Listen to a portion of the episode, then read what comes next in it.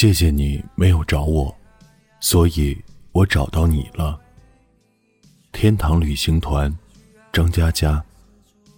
第二章，悲伤有迹可循。第二部分。林毅离开燕子乡以后，我的生活越来越无望和松散，日常必须要完成的事只剩母亲的衣食起居。我能想到的办法就是联系中介卖了饭馆，拿到的钱至少可以安顿母亲。而林毅每月发来的消息，无一例外都是相同的话，催促我办离婚手续。那些消息我没有删除，也没有答复，这是我和世界最后的纽带。答应他，如同踢翻了上吊者脚下的凳子。无法反悔，永远安眠。车祸是为了让他来看我一眼，仅此而已。林毅走出病房，我一点点萎缩。没多久，他发来消息：三天后我再来，我们去趟民政局把婚离了。这是最后一次求你，你继续不同意也无所谓，诉讼解决吧。我在病床上躺了很久，想不出如何回复。林毅又发来消息：“我房子装修好了，有自己的生活。”我在医院待了三天，白天蜷缩在被窝，仔细翻手机，检查备忘录里哪些事还没有完成，聊天记录和相册哪些需要删除。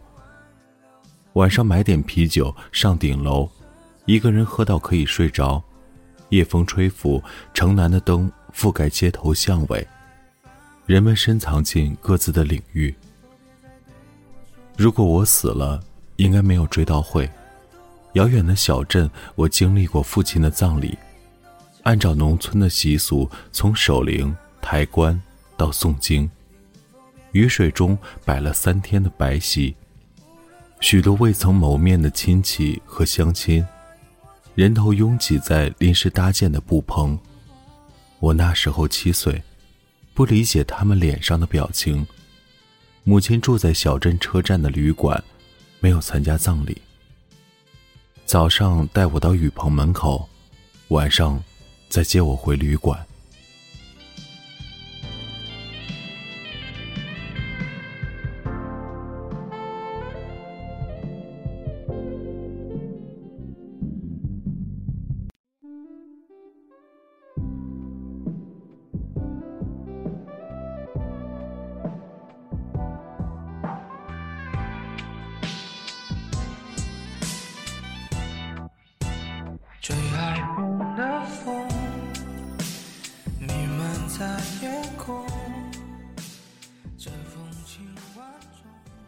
长大后，我问母亲：“你恨不恨他？”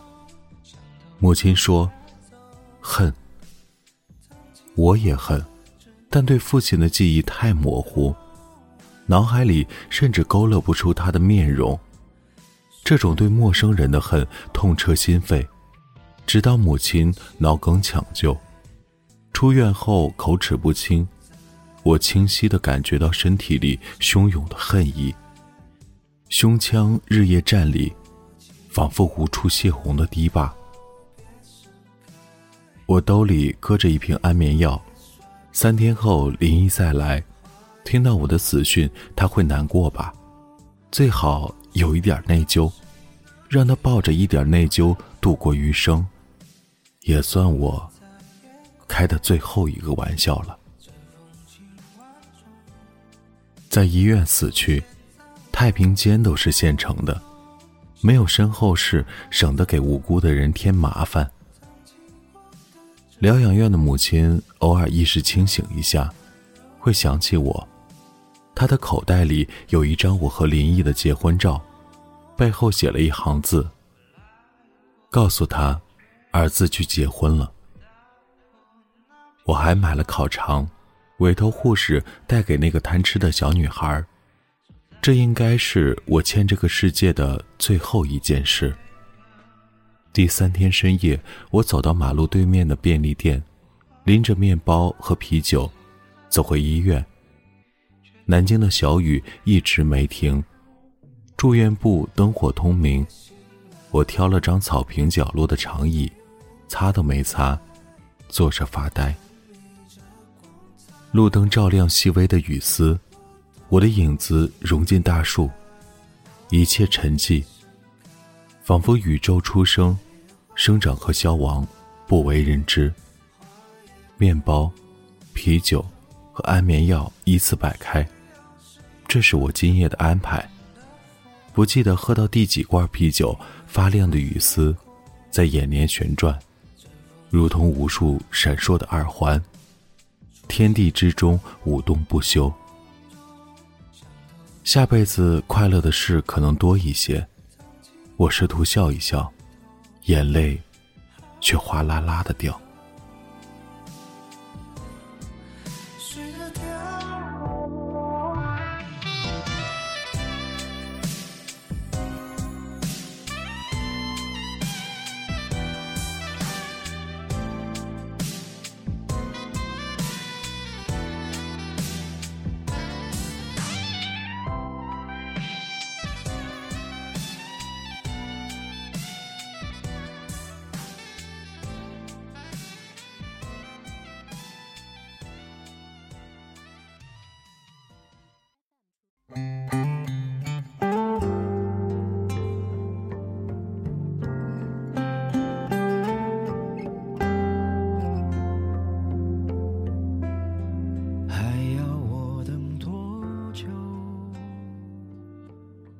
当我第一次对活着失去耐心时，就想到母亲，想到她曾在人间年轻健康，过着普通人的生活，而日出日落之间劳作，都是为了我。她操劳一生的饭馆我卖了，连同那栋祖辈留给她的小楼，六十万，全部缴纳疗养院的费用。父亲走了之后。我和母亲的生活开销，全部依靠小饭馆的经营。我分辨不出自己对饭馆的感情。母亲用它养大了我，而我厌恶自己只能困在那里。长椅冰冷，雨水浸透的衣裤渐渐沉重，平躺的我意识即将退散，想起一个人。大学时代。没想过接手饭馆，同宿舍的吴曦因为脸太方，人称方块七，一直坚信我未来可期。他踩三轮车到批发市场，搞了一堆小商品在食堂门口摆地摊儿，风雨无阻。每日叫卖四小时，他把挣来的钱分成两份，一份寄回家，一份放在抽屉里。告诉我抽屉里的钱随便拿。我没有拿过，直到谈恋爱第一次约会，硬着头皮问方块七借钱。方块七打开抽屉，把所有的钱都塞进我的口袋，说：“别去肯德基，找家西餐厅行不行？我也不知道要花多少，你先全部拿着。”方块七说：“别想着还了。”将来你们要是结婚，就当我的份子钱。方块七是大三退学的，批发市场里发生群殴，他护着自己的货，挨了十几棍，严重脑震荡，都查不出来谁下的手。毕业后，我攒了点钱，坐长途车去泰州，方块七的老家。两年没见，我做梦也想不到。方块七基本没有自理能力了，躺在床上吃喝拉撒都要年迈的父母照顾。当时我坐在床边，方块七瞪着眼睛，眼珠调整方向，咧着嘴，口水淌个不停，喉咙卡出一声声的“咳咳咳”。他父亲手忙脚乱地给垫上枕头，对我说：“他看到你了。”他认识你，他认识你的。方块七靠着枕头，身体松软，胳膊摆在两侧，只有手指像敲键盘一样抖动。脑袋转不过去，就眼珠子斜望我，眼泪一颗一颗滚下来。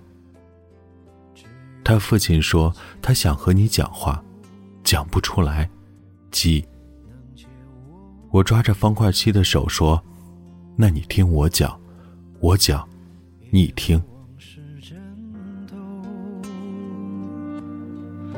我们不是对手。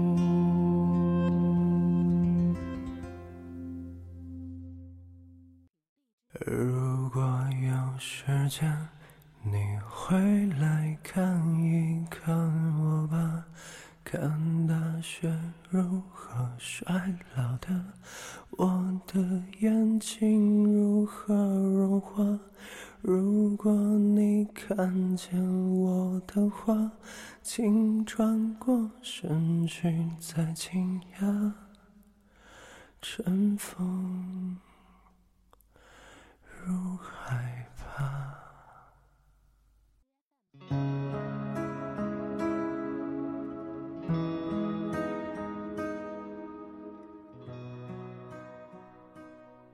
絮絮叨叨半个多小时，方块七的父亲都打起了瞌睡。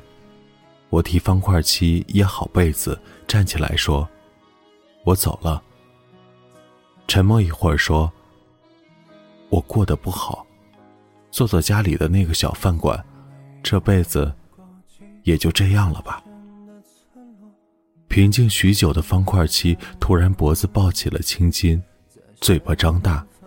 头往前一下一下的倾，用尽全身力气向前倾一下，便发出一声嘶哑的喊叫。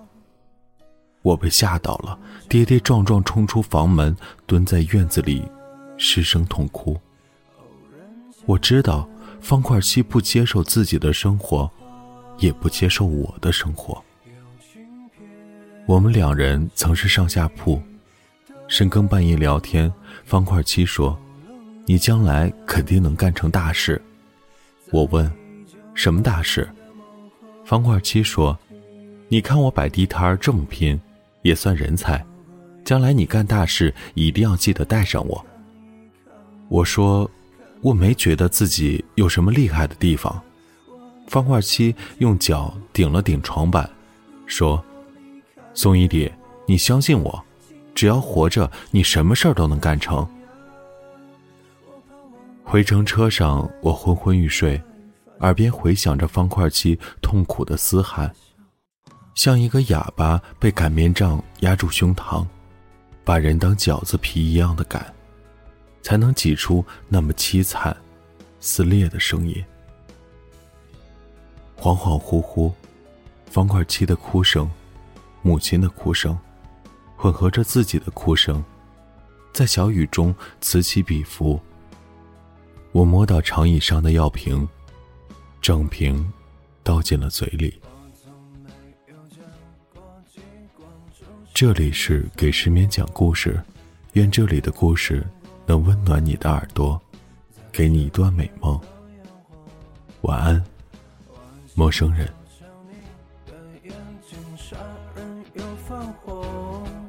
你什么都不必说，夜风惊扰我我。